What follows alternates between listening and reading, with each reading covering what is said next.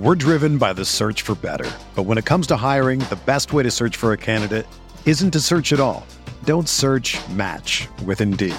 Indeed is your matching and hiring platform with over 350 million global monthly visitors, according to Indeed data, and a matching engine that helps you find quality candidates fast. Ditch the busy work. Use Indeed for scheduling, screening, and messaging so you can connect with candidates faster.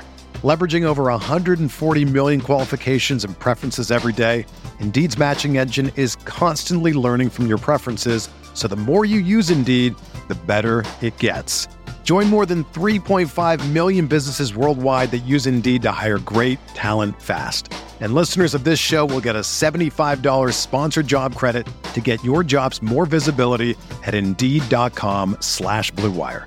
Just go to Indeed.com slash BlueWire right now and support our show by saying that you heard about Indeed on this podcast. That's Indeed.com slash BlueWire. Terms and conditions apply. Need to hire? You need Indeed. This podcast episode is brought to you by Coors Light. These days, everything is go, go, go. It's nonstop hustle all the time. Work, friends, family expect you to be on 24 7. Well, sometimes you just need to reach for a Coors Light because it's made to chill. Coors Light is cold lagered, cold filtered, and cold packaged. It's as crisp and refreshing as the Colorado Rockies. It is literally made to chill. Coors Light is the one I choose when I need to unwind. So when you want to hit reset, reach for the beer that's made to chill. Get Coors Light in the new look delivered straight to your door with Drizzly or Instacart. Celebrate responsibly. Coors Brewing Company, Golden, Colorado. What is up, everybody? Welcome to Striking Gold. It's a brand new 49ers podcast on the growing Blue Wire Network. Uh, my name is Rob Lowder. I cover the 49ers for NinersNation.com.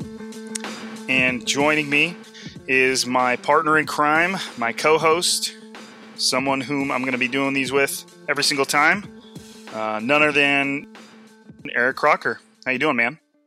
man, I'm doing good. I, it actually kind of feels good to be back home, you know, after being in San Jose for a while. But, um, you know, we got to take in a bunch of training camp practices and, you know, see how the team is doing and, you know, bring this podcast to them to kind of, you know, go over that and give our perspectives of, you know, training camp practice is something that uh, a lot of fans actually got to watch, but, you know, not everybody. So um, I, I'm just happy to kind of be able to bring that insight. And, you know, we were kind of shoulder to shoulder most of the time there and kind of talking about what we see. So, yeah, I'm excited to kind of be able to bounce, you know, just different things off of each other right now.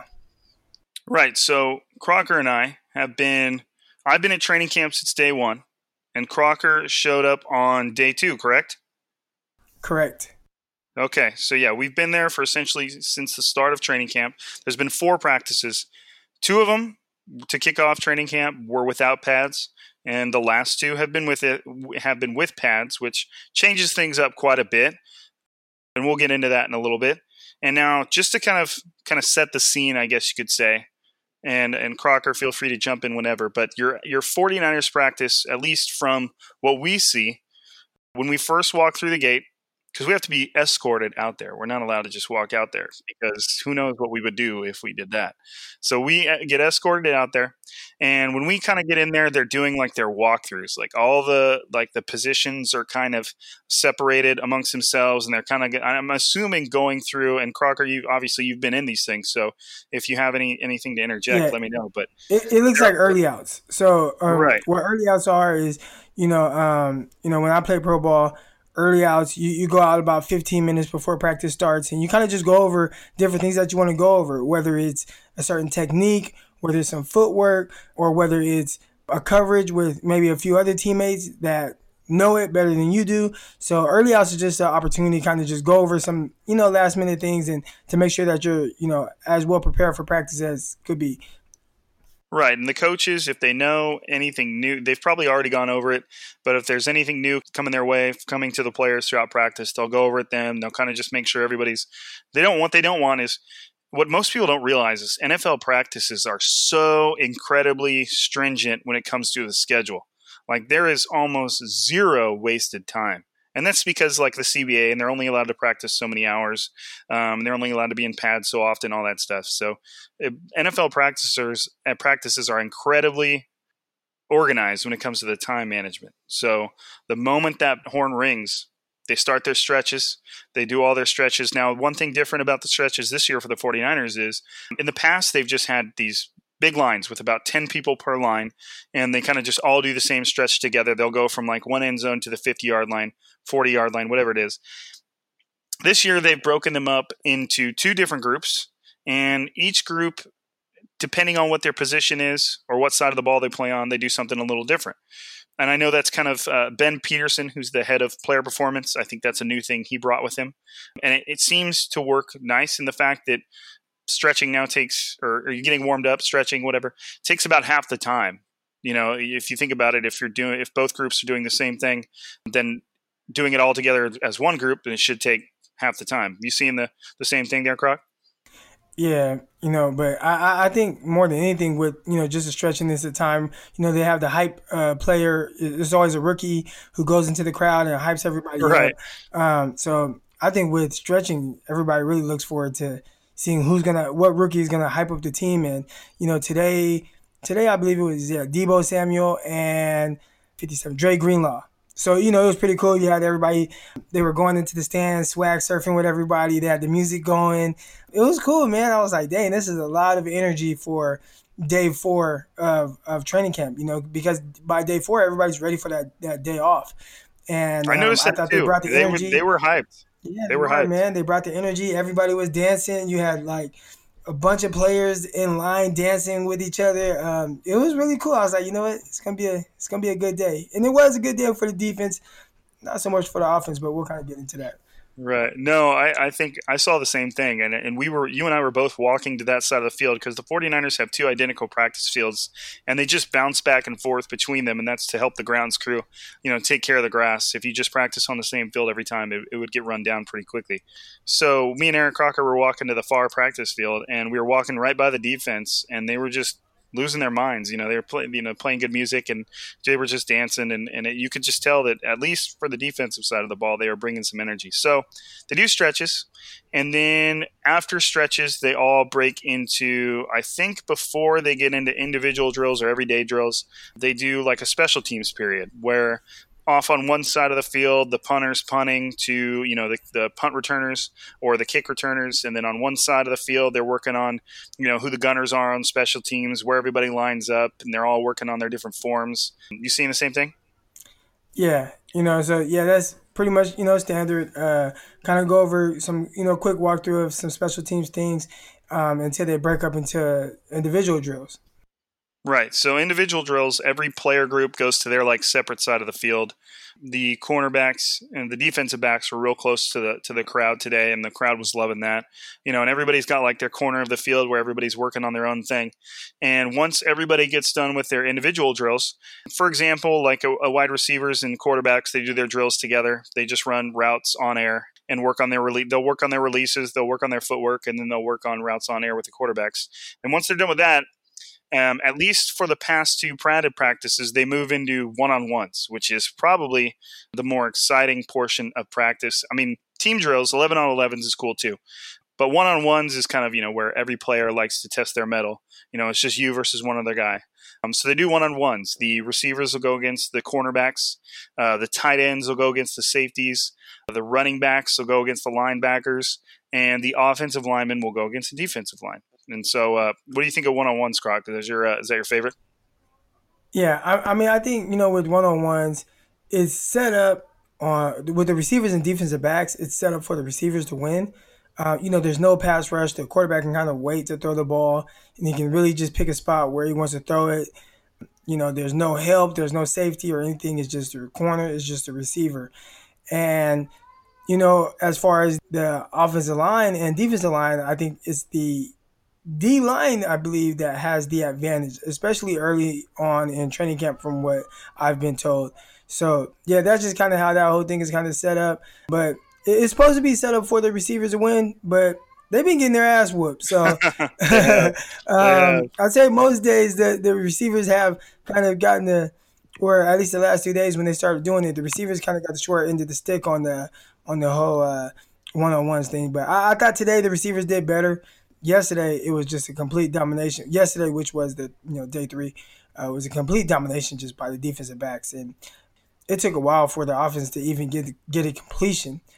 But you know, it's just it's just cool to kind of just see them compete and see different guys' skill sets and things that they kind of struggle with. At least you know, man on man, you know, I have to beat the guy across from me.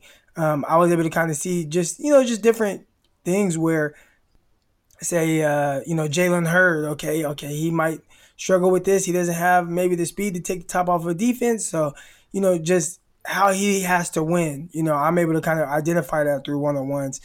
You know, same with guys like Richie James, who damn near, you know, have he made one of my tweets go viral, right? And just seeing how he was able to create separation and push the defensive back vertically, the defensive back had to worry about that.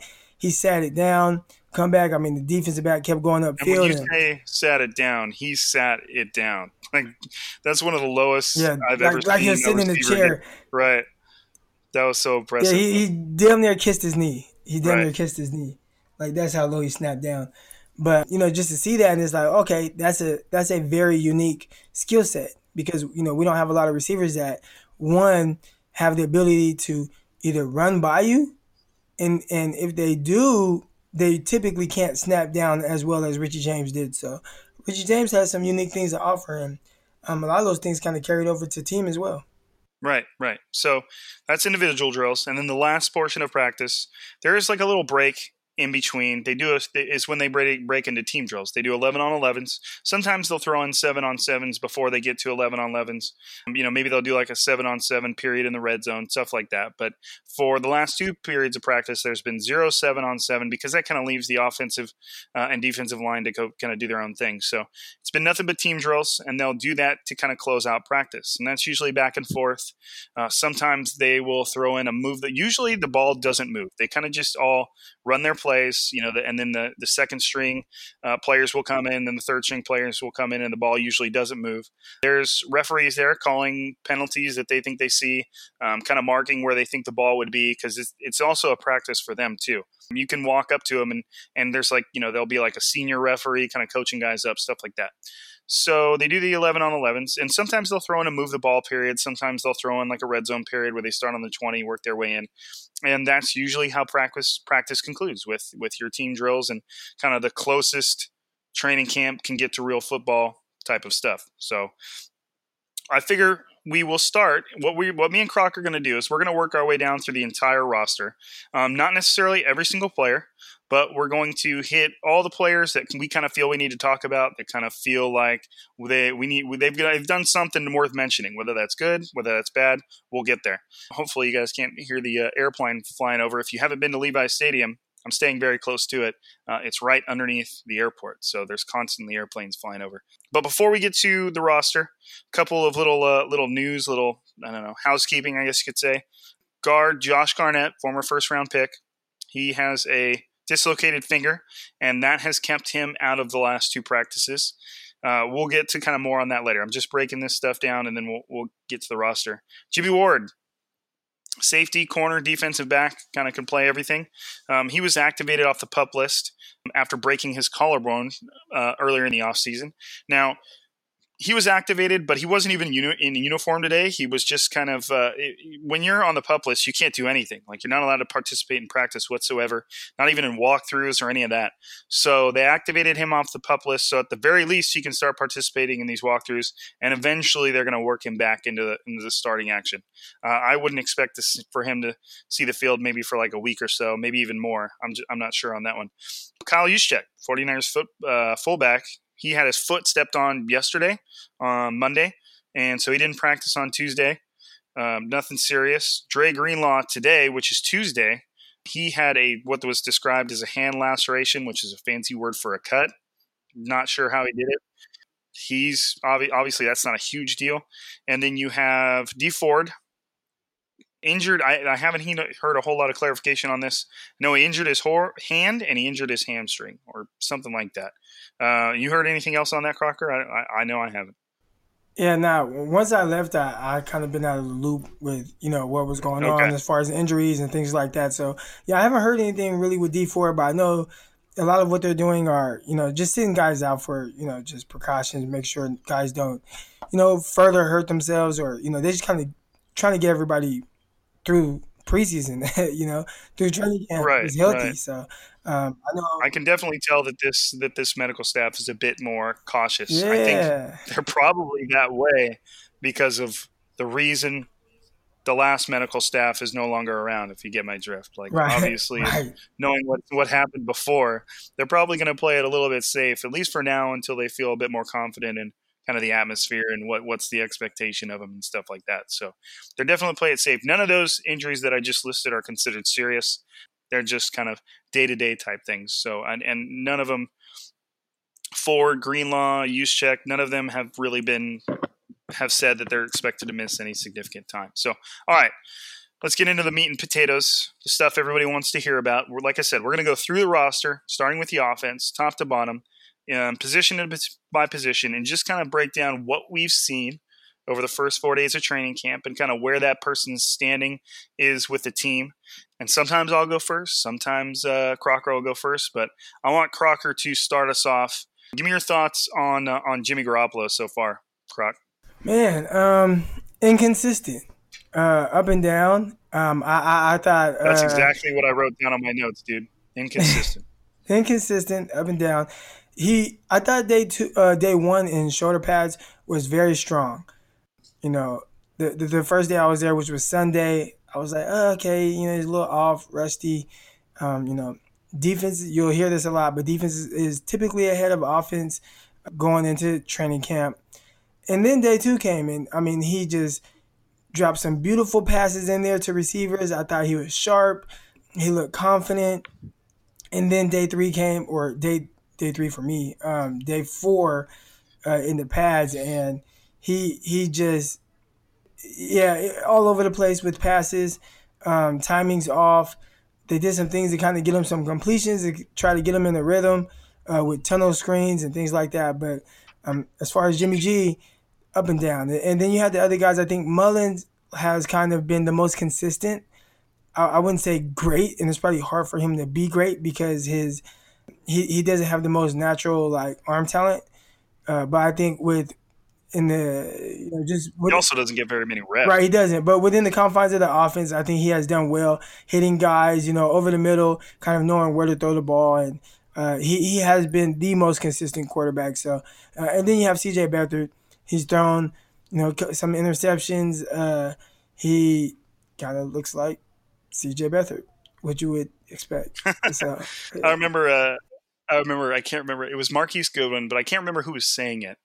But somebody I think it was on the radio or a podcast where Marquise Goodwin was asked about Jimmy Garoppolo, and he said, "Man, that guy gets rid of the ball, doesn't he?" And then he was asked about C.J. Beathard, and apparently he said, "Man, that guy holds on to the ball, doesn't he?" I, I, thought that was I thought that was pretty funny, and you know, a little little bit of funny shade towards his teammate, but obviously I'm sure those two go back and forth all the time. But I'm I'm pretty much lockstep with Crocker. I think Garoppolo has had his Garoppolo moments where he makes incredible throws, and you know he looks healthy.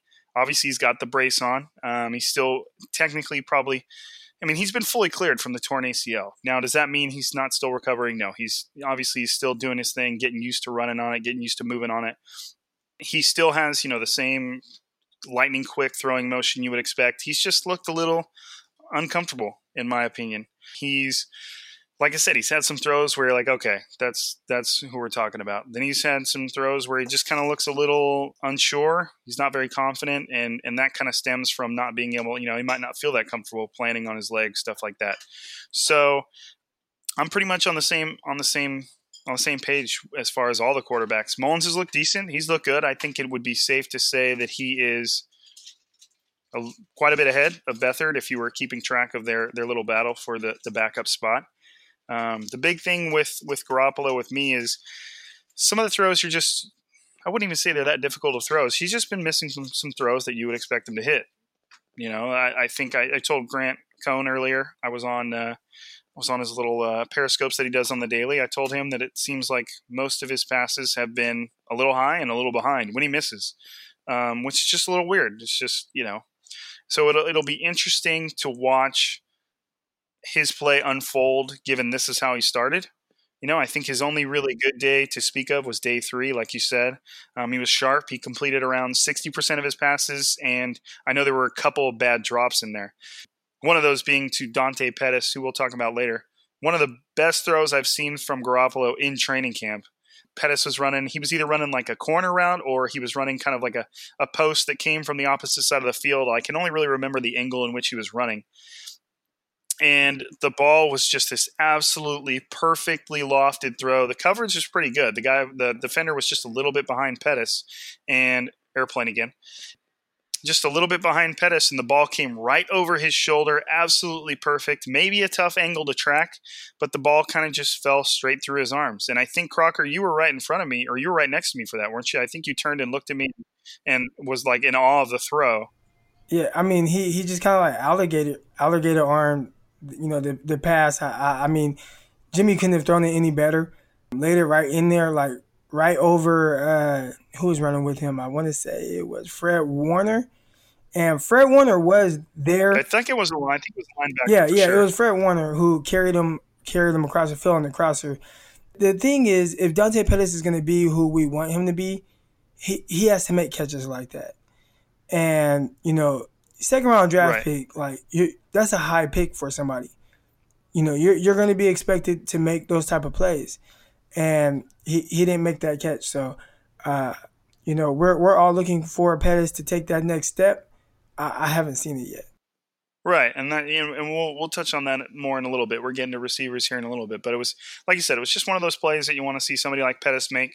Uh, Grant made a good point earlier in the fact that it looked a lot like probably wasn't the same play, but it looked a lot like the pass that Pettis caught week one against the Minnesota Vikings. That incredible play. Obviously, that was a, an off schedule play, but it was kind of the same type of angle in which the ball was thrown and it came over Pettis' shoulder, and he caught that one, you know, completely outstretched uh, right at the back of the end zone. So it was something similar.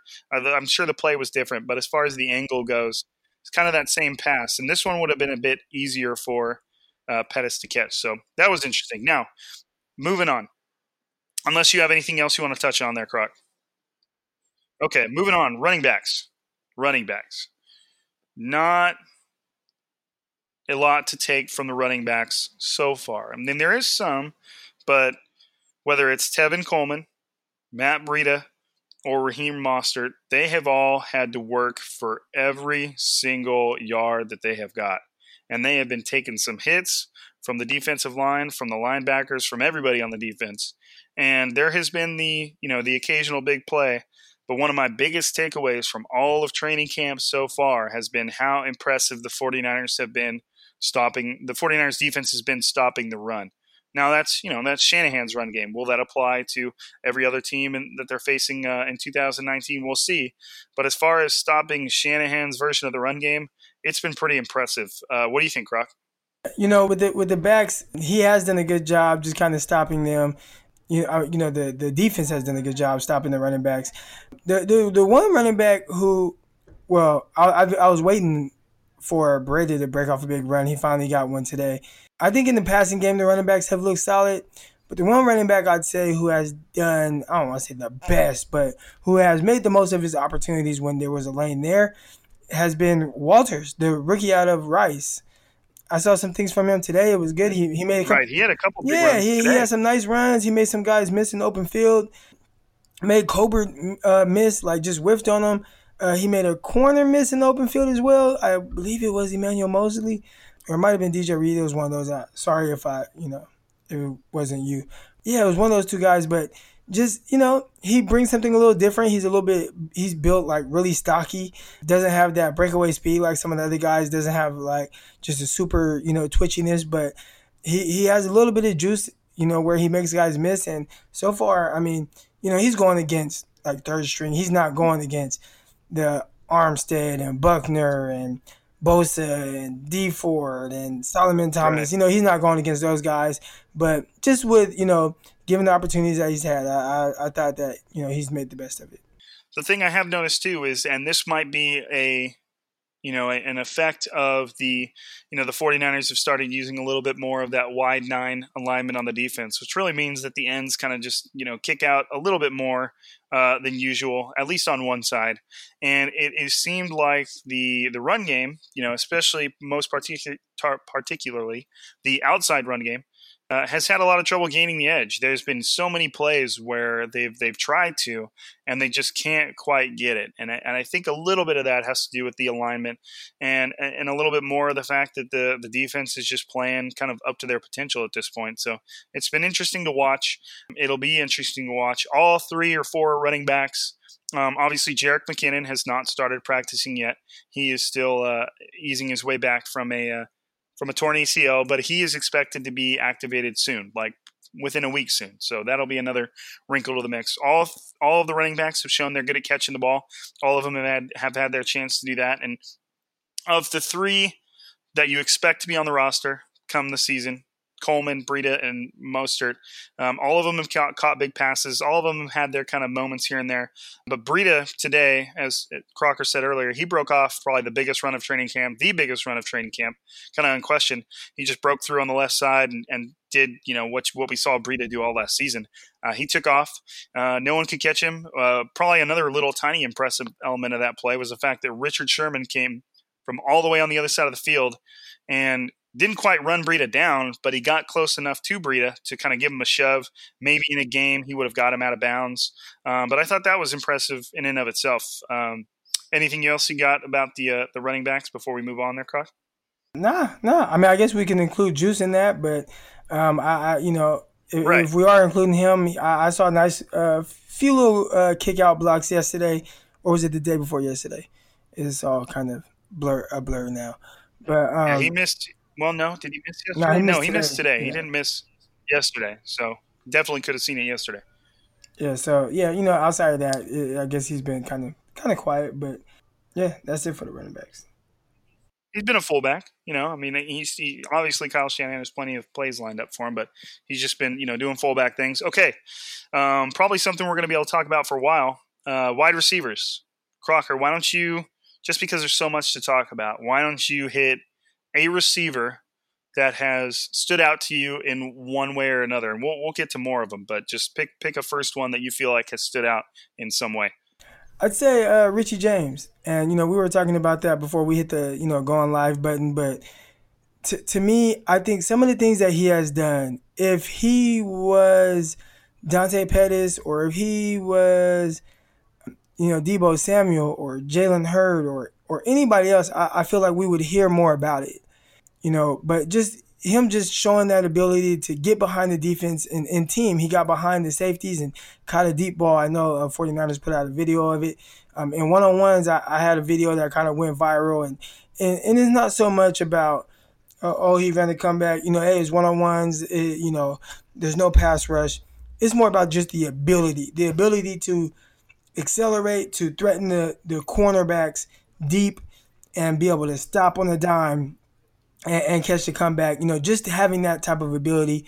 Um, you know, on top of that, like I said, you know, he caught the deep ball in team, and then today he just caught several passes in traffic, where you know it's like, man, the, the we've the, the team has had kind of a tough time connecting with other receivers, but you have Richie James here, who's you know making tough catches, making catches over kind of deep, you know, 20 to 25 yards over Malcolm Smith. You know, he, he's doing all these things, and I feel like it's kind of getting kind of swept under the rug a little bit because he's not the big name guy. So um, that that's the one guy right. I think I can, kind of. I can definitely feel you. Yeah, you know he's he's doing a really good job given the opportunities that he's gotten, and it's not really. You know what? I, I think maybe the team has noticed it because today he got more opportunities. So maybe the team has noticed it. I think it's time for, you know, everybody else to kind of acknowledge it. Well, dude, you're the one at practice. Like, I mean, I guess I, I say I say bring you know bring some attention to him, but you already posted a video that went crazy of him. So obviously you're you're doing everything you can. But I, I 100% agree. He's if you had a list of the top three targeted or the top three best 49ers receivers so far in camp, he would be on it. I think, you know, and and the other guy that would be on it with for me would be Trent Taylor, who we haven't charted receptions. I haven't counted how many each have had every day. I know some of the uh, the beat writers have, but I believe that Trent Taylor has probably been the most targeted 49ers receiver so far in camp, especially during team drills. And it's been great to see just because you can tell he was very disappointed with what, with what he had to go through last year. He had a, a back surgery in the offseason that essentially ruined his year. You know, he ended, he kind of slowly came back and got some playing time as the season wore on, but his his 2018 season was essentially ruined by this back surgery. And that was coming off a super encouraging 2017 where it just seemed like he and Garoppolo to throw every cliche straight up into the air looked like they were becoming, you know, the next Tom Brady, Wes Welker type thing. You know, they, they just it just looked like it. They were they were just clicking like crazy, and I think Trent Taylor was one of the most successful receivers on third down in the league. So, and he has come into training camp and looked outstanding. And it may just be recency bias, but he looks faster and quicker to me than even he did as a rookie. And he is doing all the things that you would expect Trent Taylor to do, especially in the short to intermediate game. And the quarters of cornerback quarterbacks have been feeding him the ball, and he looks good. When I, we started camp, I considered Taylor, you know, considering how many guaranteed kind of players there are for the receiving core, I considered him kind of on the roster bubble. Like, you know, who knows? But now, if you asked me, I'd say he's about as close to a guarantee as one can get, or at the very least, if if you were to tell me that he didn't make the final roster right now, I would I would I would be shocked. So he's looked really good. Um, he's looked like you know, and, and what's interesting is you would think that him and Richie James are in competition for the same spot, which they might be. I, I haven't really paid a whole lot of attention to where Richie James has been lining up, but they both have seen a tremendous amount of success, and it doesn't seem like either has gotten in the way of one another, if that makes sense. You know, they both just seem like they're they're kind of eating on their own, and I think both have kind of if you're making these decisions right now, I think both have kind of earned a spot. And, you know, with Richie James, he brings the return ability, you know, the special teams ability to the picture and he had a he had a return touchdown against the Seahawks last year, and I think that was like one of the one of the last games of the season, second to last game of the season, and stuff like that matters, you know, to the coaching staff. And special teams can win games, so you know, for someone like Richie James to have the the camp he's having so far, it's really impressive. I mean, he's a seventh round pick that is you know out there shining with the ones, so that's always good to hear about. Yeah, and if you think about it too, with, uh, just to kind of finish up, up on uh, Richie James last year when Trent Taylor uh, first hurt his back and he was kind of missing time in, in preseason, Richie James started in a slot. If you remember against the Dallas Cowboys, that first very first preseason game, uh, Richie James started and he had a key like third down catch on I want to say the 49ers first I know he drive. had a touchdown too so, at some point in the preseason, uh, but I can't I can't remember when it was. He had a touchdown later in the Dallas okay. Cowboy game. So on the first drive, he, he caught a pass um, for a first down, and then later in the game, he scored the game winning touchdown. So he, he is somebody that I think you know he definitely has that ability. He has that skill set. I see it. I think he I think he looks really good right now. Now it's just to continue to take advantage of his opportunities and if he does play well and he does push other guys out, what does that mean for some of the other guys that they've drafted, like Adebo or you know, or what does that mean for a guy like Marquise Goodwin? Right. So right. Yeah, it's just something. And that was about. who. Um, you know, I just went with with Trent Taylor. So who's who's another receiver that you just have have something you want to talk about, something you want to get off your chest? I'd say probably Dante Pettis because you know going into this we we heard you know oh he looks good he looks a lot different and I, I won't say that he he hasn't been like just terrible or anything like that but he hasn't stood out the way that I would expect him to stand out, you know, going into year two um, with the high expectations. You know, he's a second round pick and, you know, it's pretty high. You know, I, I would like, like, like I said, you know, the one drop ball where, you know, just went through his hands. Um, in one on ones, he's just being locked up by Ahkello Witherspoon and Richard Sherman, where he just hasn't had any success against those guys.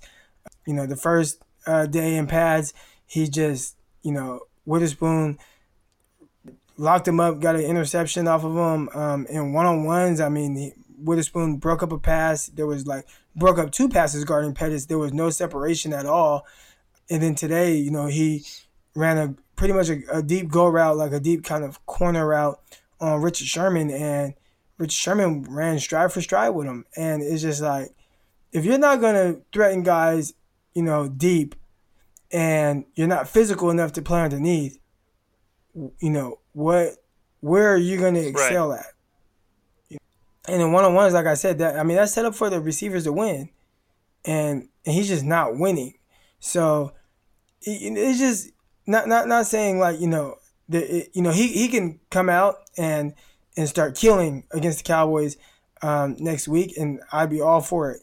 I'm just saying I, I, thought I was expecting to see a little bit more from him, and and I'm seeing Richie James take that next step and not Pettis. That's true. And I would have said the same thing. Pettis has just been a little inconsistent. The, the, the catches that you would like to see him make, um, you know, the next steps you'd like to see him take, not to rhyme a little bit there, but it just it hasn't quite developed yet. And that's not to say that it's not going to come and, you know, he's not going to be, you know, the kind of the receiver everybody's hoping he can be. But it hasn't happened yet. And he's made some drops that you would really – kind of like to see you wouldn't want you wouldn't like to see you know what i mean it's and they're not they weren't necessarily hard catches i've seen him make some drops in one-on-one where he kind of won the route and then just dropped the pass type of deal so he might be fighting with himself a little bit right now and hopefully you know as uh, as things kind of wear on he gets a little bit more of his feet under him and stuff like that another receiver i think you know fair to talk about is marquise goodwin who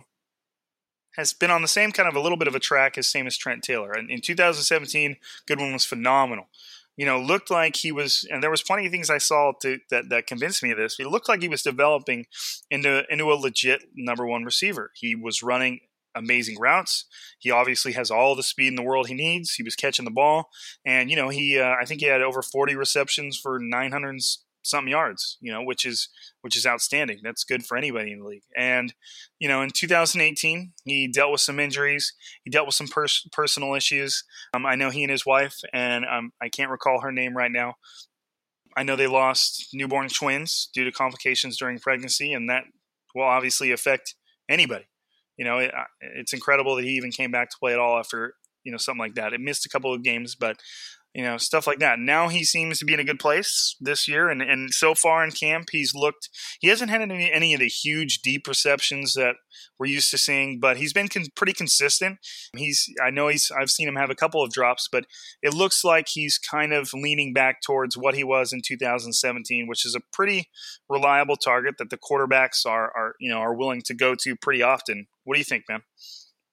Yeah, I, I, I like what I've seen from from him he did drop a couple of passes that you would like to see him um, haul in. I, I, think where I look, you know, is is he on the bubble? Is, he not? Can you do without him?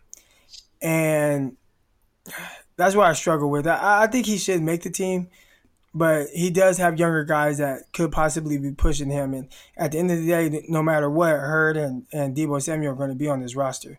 So you know, after that, it kind of gets tight, especially if you see Richie James doing his thing. You see Trent Taylor now has four spots, right? Um, Dante Pettis, that's five spots.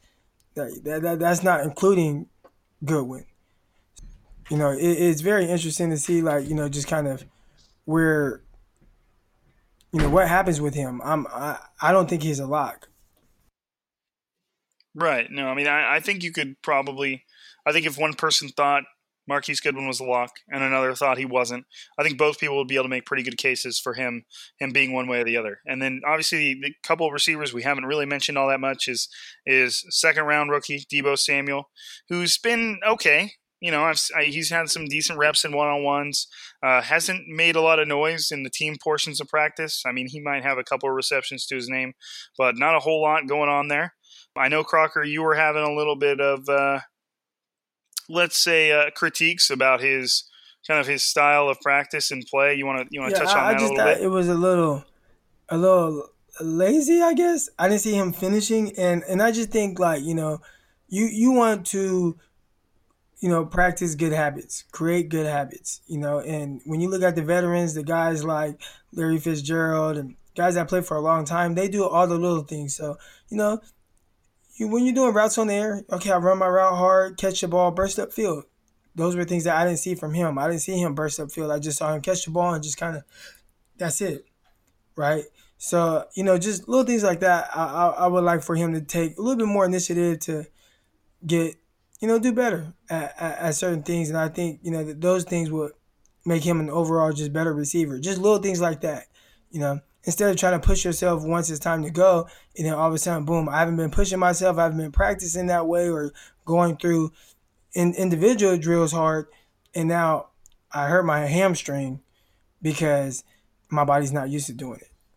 Right, right, and then that's fair. And then and Deebo has dealt with his his fair share of injuries, and I think a, a hip injury being the most recent. So, and that's just something he needs to learn over time. And and thankfully, I think the 49ers have maybe not necessarily in the receiving room, but I think the roster has plenty of veterans that are perfectly willing to uh, kind of call anything like that out, whether it, you know publicly or privately type of deal. And then another receiver we have to mention before we move on is Jalen Hurd, the 49ers' third round pick this year. So we had Samuel was second, Hurd was third.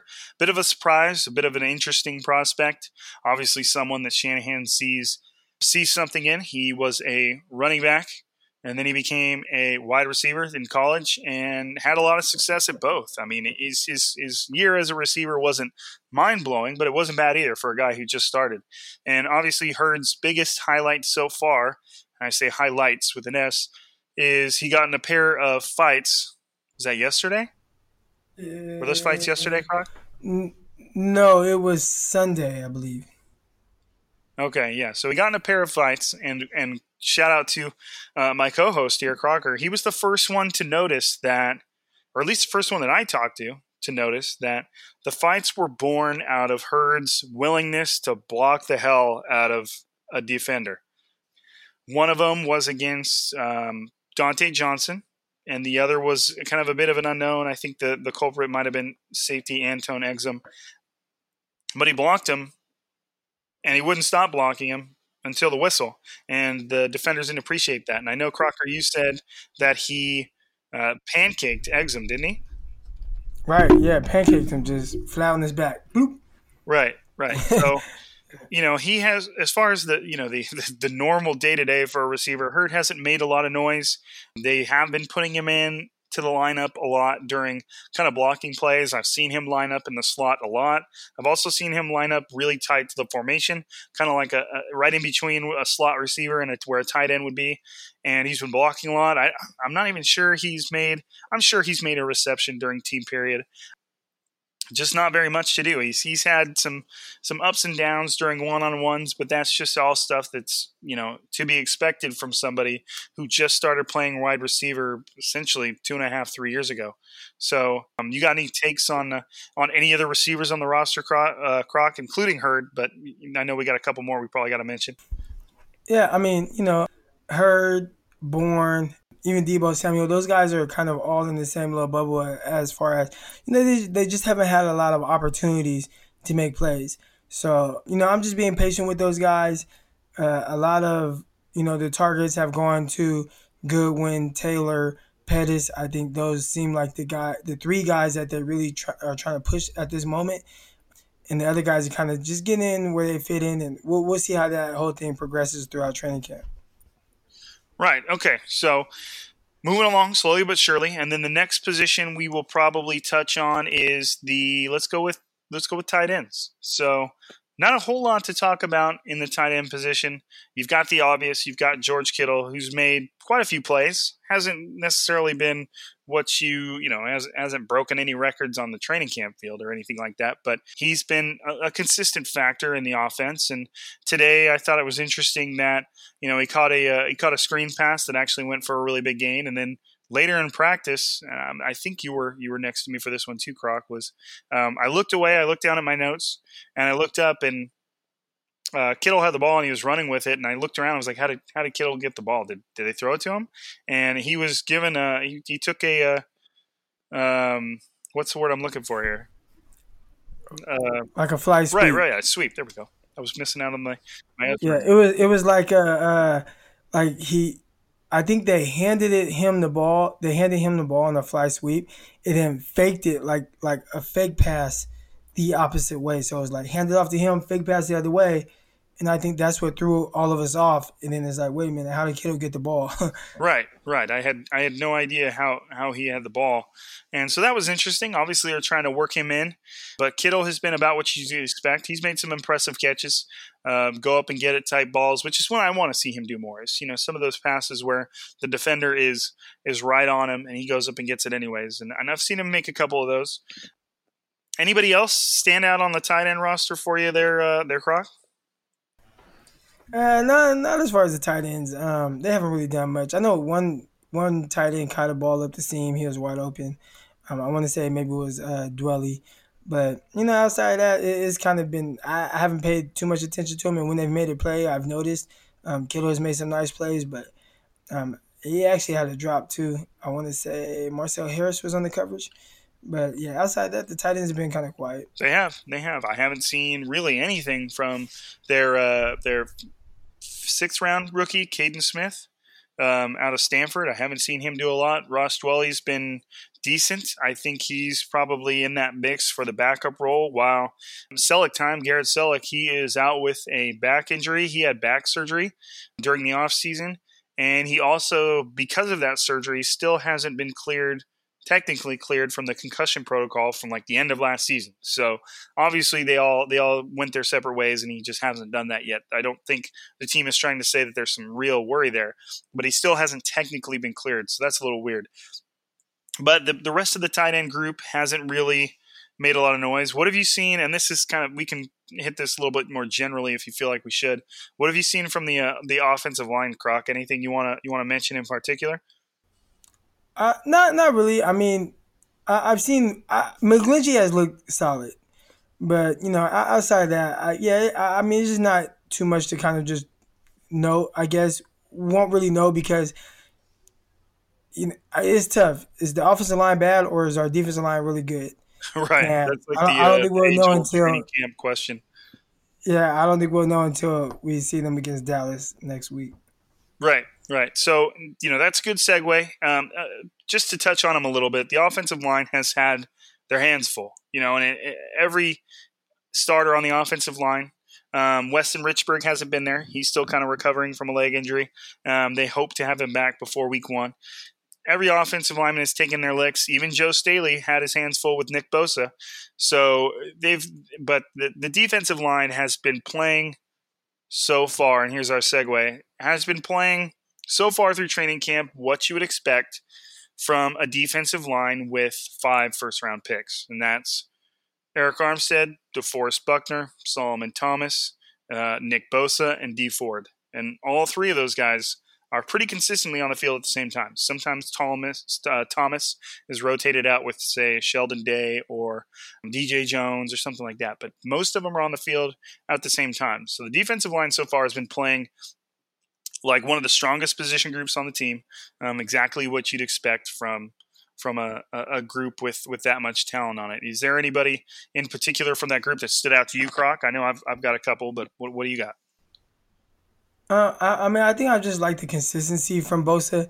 Um, I, have seen him get bullied a, a couple times, but I, I, think you know from a play-to-play basis, I, I think he's pretty much what I expected, what I wanted to see, right? I mean, he's it seems like every day he's kind of beating the guy, getting the sack, um, getting some run stops. I saw him take on a, uh, a double uh, team and set the edge. So, you know, he's just been a really solid football player, and that's what I, I wanted from him. Be a good football player, and so far he's been that. So, um, outside of that, uh, there was one thing that's kind of been bothering me a little bit. Is DeForest Buckner and him jumping off sides like two or three practices in a row.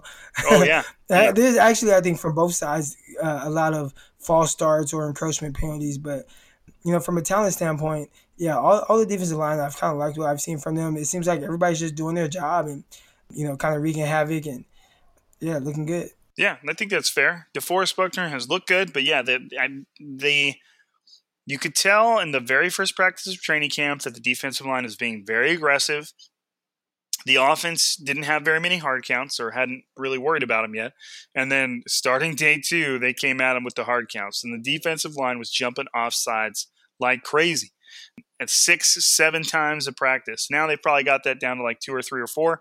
But they're still hitting with it. And DeForest Buckner uh, was was among those that was jumping off a lot.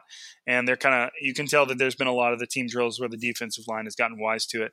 Another player that stood out to me uh, is.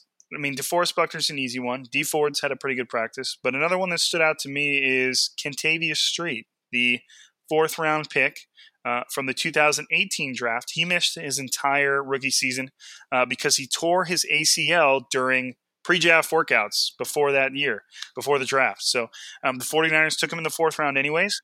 The dude is a freak when it comes to the weight room. I think there's a video of him squatting like, do you remember what it was, Croc? Like 600, 700 pounds? I can't remember, but it was a ridiculous amount. Uh, no, it was a lot of weight. Right. So weight. he's been slowly gaining a little bit of steam. Today, he went up against uh, sixth round rookie Justin Skule and schooled him, for a lack of a better term, twice easily. First one was a bull rush where he just kind of threw him back into the quarterback. And the second one, he got a little technical, used his hands, kind of flipped his hips a little bit, and was able to scoot right towards the quarterback. And that was during one on ones. He hasn't made, at least that I've seen, he hasn't made as much noise during team drills. But I'm also not entirely sure how many reps he's been allowed to have, given he's still kind of coming back from an ACL. But that was impressive to see. Uh, I felt like Ronald Blair has been pretty good. What what a lot of people don't realize is, you know, let's say usually they keep around nine defensive linemen on the final roster. Well, you have five that I've already listed that are blocks to make the roster. So there is quite a few talented defensive linemen competing for, you know, what might be three or four roster spots. So that's going to be a really interesting group. Anything else you got on the defensive lineman before we move on there, Croc? Yeah, nah, just I mean I like what what what I I've seen so far, and it's kind of a little bit along the lines of what we were hoping we would see. So yeah, I'm excited about that. Okay, so linebackers, and we're also are almost to the defensive backs, where we know we're going to get to hear Croc talk plenty of ball. The linebackers have been pretty impressive, I would say. Fred Warner has looked like a reliable dependable starter in the middle because he's had and he has got the he's got the green dot on his helmet, so he's receiving the plays, calling the plays for the defense. And for a second year player, he seems very mature. He seems very grounded. He's been good. He's been popping people. Uh, he said his focus this offseason, he told us today, was um, putting on a little bit of weight. He said he put on a couple of pounds and just kind of like he literally right. said a couple of pounds. Like, dude, you you you you could poop and and then now right, you're back to the right, same way you were. Right, drink a bottle of water, and then all of a sudden said, you're back yeah, to, to where you thought you were. So. Yeah, I, I was like, oh, okay. I know. Yeah, I gained one. Or, he literally said I gained like, one or two pounds. It's like, okay, so did you? Yeah, lose, that, that was kind of funny. Did you lose like, that right, weight? But when you woke up. You know what I mean? Like that's kind of funny that he would feel like he needed to highlight that. But he's a big dude. right. A lot of people, you know, linebackers typically are, let's say, five eleven to six one. Like that's kind of the typical linebacker size range. And there's obviously, but Warner is 6'3", 240 pounds or whatever it is, two twenty, and when he walks into a room, you notice him. He's a big dude, and now he's got kind of the crazy uh, dreads that are kind of on top of his head, so he looks even taller. He looks like he's like six six. So he's a he's a big dude, and he commands kind of your attention. And as long as he can kind of continue to be the well-rounded linebacker he kind of is developing into, he could he could be really good. The 49ers need him to be really good because they lost Reuben Foster to to all the drama everybody knows about. So, you know, that was a big black spot on Lynch's resume and it would be it would go a long way in the organization for Warner to be able to kind of step in. Kwon Alexander has, has been he's been out there. He hasn't been a huge factor just because his reps are extremely limited. I haven't watched him yet during one on ones, so I, am not even sure if he's participating. But they're easing him back. Dre Greenlaw has been pretty good. Uh, he's been filling in kind of along with Malcolm Smith at that you know kind of bouncing back and forth between the Sam and the Will. So, uh, anything else on on linebackers that have stood out to you? Now, I like what I've seen from all of them. You know, the wide nine, uh, it puts a little bit more stress on them to have to fill gaps. And I was wondering how they would look doing that because a lot of them are a little bit more on the uh, quote unquote undersized uh, side of things. But now they, they they've looked good. They're they're flying around. They're they're covering well. Dre Greenlaw. I mean, you know, every year, you know, you hear about a guy and you know, you don't want to get your hopes up for these guys. And it's like, okay, well, he was drafted fifth round for a reason. But he's looked good. He looks like he's belonged on the field. So again, I don't want to put too much stock into it. You know, let's see what happens once you know training camp. I mean, uh, preseason games start and see where he fits in in the regular season. But um, as of right now, like just kind of watching him fly around and make plays and coverage skills, uh, I, I like what I see from him. Right, I think that's fair. And, and like Crocker said, a lot of the the wide nine puts it puts pressure on the linebackers because the the entire defensive line spreads out, and that leaves gaps that and it's not a two gap scheme meaning when the when the ball is snapped the defensive linemen don't have to or the, at least they've said that they don't have to kind of sit there and and react to which gap the offense is is angling towards so it's it's a one gap scheme that basically assigns gaps to the linebackers. You know, in other defenses like the 49ers old 3-4, uh, they would wait to see how the play developed. They'd see what the defensive linemen were doing, and then they would kind of fill in from there and, and, and make the stop. Well, in, in the 49ers defense now, they are directly responsible for gaps. And if they don't step up and fill those gaps, the, the 49ers are going to get gassed in the run game. So there's a lot of responsibility on them uh, moving forwards. But so far, they've been really good. So we'll see if that applies to, you know, regular season action, preseason action. But Crocker, I am going to turn the floor over to you for the last two position groups. The only two we have left are cornerback and safety. So you take the floor, you tell me what you're thinking, and then every now and then I can chime in. All right, first and foremost, you know, I want to start by saying Richard Sherman, I apologize. I thought he was done. For? I thought I thought he was done. I thought he was on his last leg.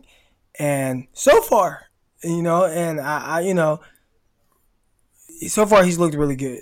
He's looked really good. He looks more confident. To see him kind of, you know, be able to run downfield, that was something that he struggled with last year. You know, the confidence to get up at the line of scrimmage and you know, put his hands on Marquise Goodwin. That's tough because you know if I really try to put my hands on him and I miss, it's good night. And I don't even think he was thinking about any of that. It was just like total confidence and he looks like himself. Now, will he be all pro Richard Sherman? I don't know. But I do know last year, if teams really wanted to target him, I think he would have been a liability. This year, I think that he would be a solid starting cornerback. So I just want to start by saying, Rich Sherman, I apologize. and um, I am happy that he's playing very well. Outside of that, um, you know, obviously, you know, we've been watching the Ahkello Witherspoon, and I've been high on him in the sense of I think that he is a starting NFL cornerback. He has looked the part of that. He has played extremely well. Jason Verrett, I was wondering how would he look. He hasn't been tested. I don't even know if they've thrown a pass towards him, but just watching how he moves, how he has covered, I, I, I'm I'm happy with what I've seen so far. I, I don't look at it one way or another too much, like oh my gosh, he's just shut down, you know, or oh he's terrible, you know. None of that. Um, it's been kind of hard to read just because he hasn't he hasn't been targeted. But um, you know, I like what I see from him so far. And then um, uh, DJ Reed moved the corner. I, I like that move he's been kind of up and down and he moves around a lot from outside to slot. And then the slot seems like he's been giving up a little bit more. But playing corner, it looks like he's kind of back at home. And I'm I'm kind of um, excited to see where he goes from, from here. I, I think just how he has started, it's a good baseline. And then my dark horse is Emmanuel Moseley. I have him making the 53. A lot of people told me, what, making it over Tim Harris? If if it were me, yes, he would make it over Tim Harris, but um, and even Tim Harris, I, I think he rebounded and had a good practice today. So now it's exciting to see the defensive backs. That was kind of the spot where everybody was like, "Oh, they didn't sign any corners, they didn't sign any safeties," and I, I kind of like what I've seen so far from the corners. They're competing. They've been scrappy. They've been playing fast, and Richard Sherman has been a great leader, and it's been exciting to watch the, cornerbacks. The one thing I would like to say before we move on to safeties is one thing that's impressed me the most about Richard Sherman, and this stems all the way to last year, is the dude has just established himself in what is my opinion almost an invaluable player slash presence on the 49ers roster. He's just he's like another coach. He's a leader. He's like a constant mentor for both players on the defense, cornerbacks, any other position, and players on the offense. I mean, Dante Pettis said yesterday that Richard Sherman was calling him out because the route he ran or the effort he put into the play wasn't what Richard Sherman was used to. And that is something that and I know you can attest to this just as much as anybody, Croc, because you've been on you've been on an NFL roster. It just the value in that can't be quantified. It's it's not even about money. It's not even you know players uh, players like that you're willing to pay because you know that they're going to bring a sense of stability to your roster and they're going to help coaches do their thing when coaches aren't even around. And Richard Sherman has just been a presence that I love to watch every single day of practice. And the the main example I have right now is I think his name's Ross Reynolds. I, you know, and shame on me for not knowing it, but he's a, he's like a third string linebacker. Probably not going to make the roster. Chances are very good he will not. Uh, he made a play on I think it was day two of training camp where he made a, either made a huge hit or he batted down a ball one or the other. And Richard Sherman just comes charging out onto the field, five, ten yards out onto the field, just fired up over the play that this third string linebacker just made. And this is a guy who could take every single play off and unplug when he's not on the field. I mean, because his, his spot is established. He knows what he's doing. He doesn't need to learn from anybody else's reps anymore. At least I would say that. He would not tell you that. He would tell you that he needs to learn from every single rep he ever sees. But the guy is just so plugged in and he's watching every single rep and he's constantly looking for how he can help the team.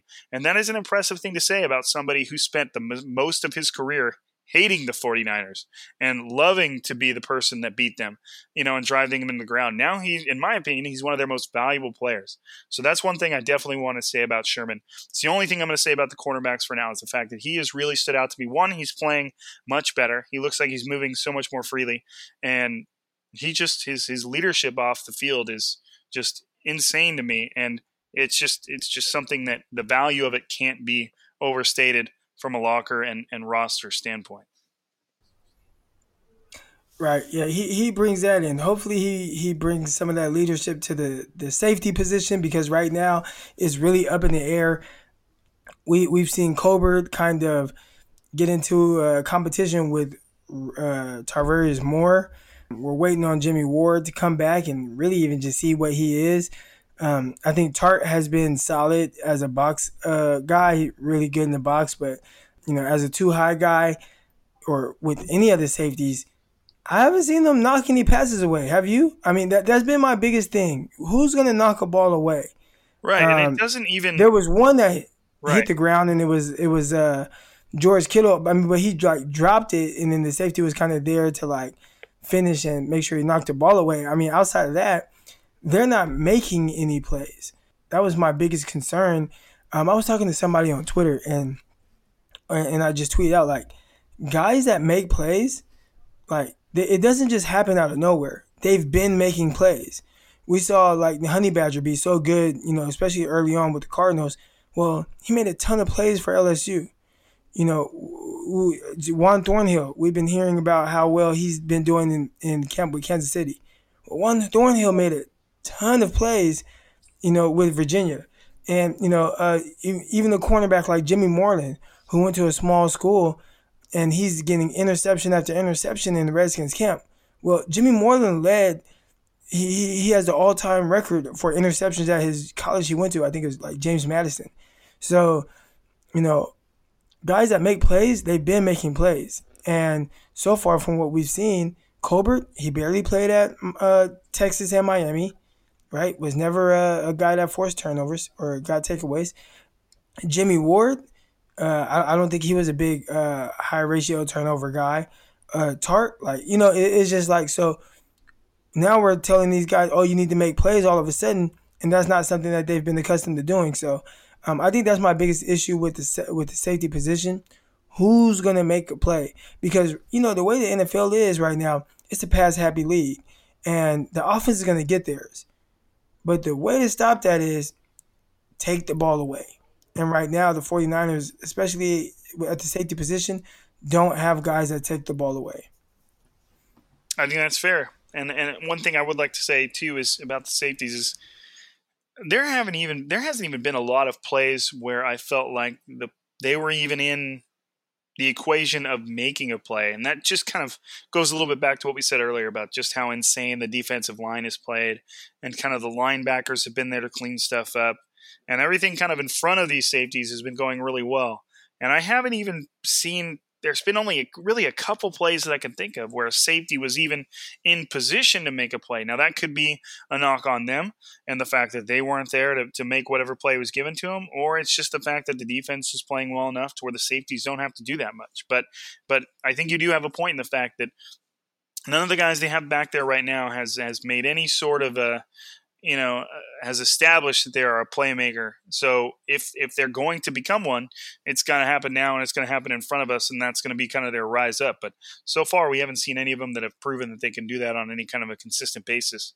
So it'll be interesting to watch it develop. So that takes us through the roster. We've gone through every single position and how they've kind of shown out in training camp. Uh, is there anything else, Crocker, that's on your mind that you want to touch on before we before we sign off until next time? Nah, not not yet. Just looking forward to some uh, you know upcoming practices and, and just seeing what strides guys make. You know, especially the rookie receivers and how much more they get involved. How much more do they involve Richie James? That that's going to be my big uh, thing that I I, I want to pay attention to moving forward. So nah, you know I, I right now I'm looking forward to seeing the offense kind of catch up. You have a week to do it until it's time for those Cowboys to roll in, and you know they're gonna come in guns blazing. So, um, yeah, man, I'm just excited to kind of see what's next. Right. So right now the 49ers have uh, tomorrow, the 31st, Wednesday, the 49ers have a day off and then they come back and they have four more padded practices and then they have another day off and then I believe they have three practices and then they have a day off and that is August 9th which is a Friday, and then August 10th on that Saturday is when they play their first preseason game against the Dallas Cowboys, who are traveling to Levi Stadium. So, with that being said, that is it for my friend Crocker and I. This is our first episode under the the striking gold banner, which we're excited about.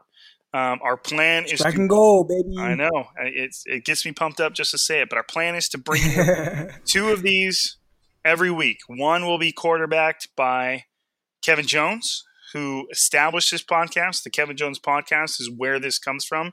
Um, it's a rebrand. Um, so they, I think Kevin Jones is planning on his podcast to kind of be a reactionary podcast to the sun to the game that just happened that week, and then me and Croc will we will probably jump into some of those episodes sometimes. And then we will have our own episode throughout the week where we kind of talk about the implications of the next game, you know, preview the next game, what's going to happen. So that's our general plan right now. Uh, I'm pumped to be here. I'm pumped to be a part of the Blue Wire Network. It's growing like crazy. They started, you know, taking on investors that are also pumped about the product, obviously. So I'm excited to be here. I'm excited to be on a podcast with two other voices that I respect very much that are going to bring new things to the uh, new the table, new ways of thinking about it. And you know, we all have different viewpoints, and that to me creates interesting content. So, like I said, that is it for Crocker and I and the Striking Gold podcast. And we will see you guys uh, uh, next week. When you need mealtime inspiration, it's worth shopping Kroger, where you'll find over 30,000 mouthwatering choices that excite your inner foodie. And no matter what tasty choice you make, you'll enjoy our everyday low prices, plus extra ways to save, like digital coupons worth over $600 each week. You can also save up to $1 off per gallon at the pump with fuel points. More savings and more inspiring flavors make shopping Kroger worth it every time. Kroger, fresh for everyone. Fuel restrictions apply.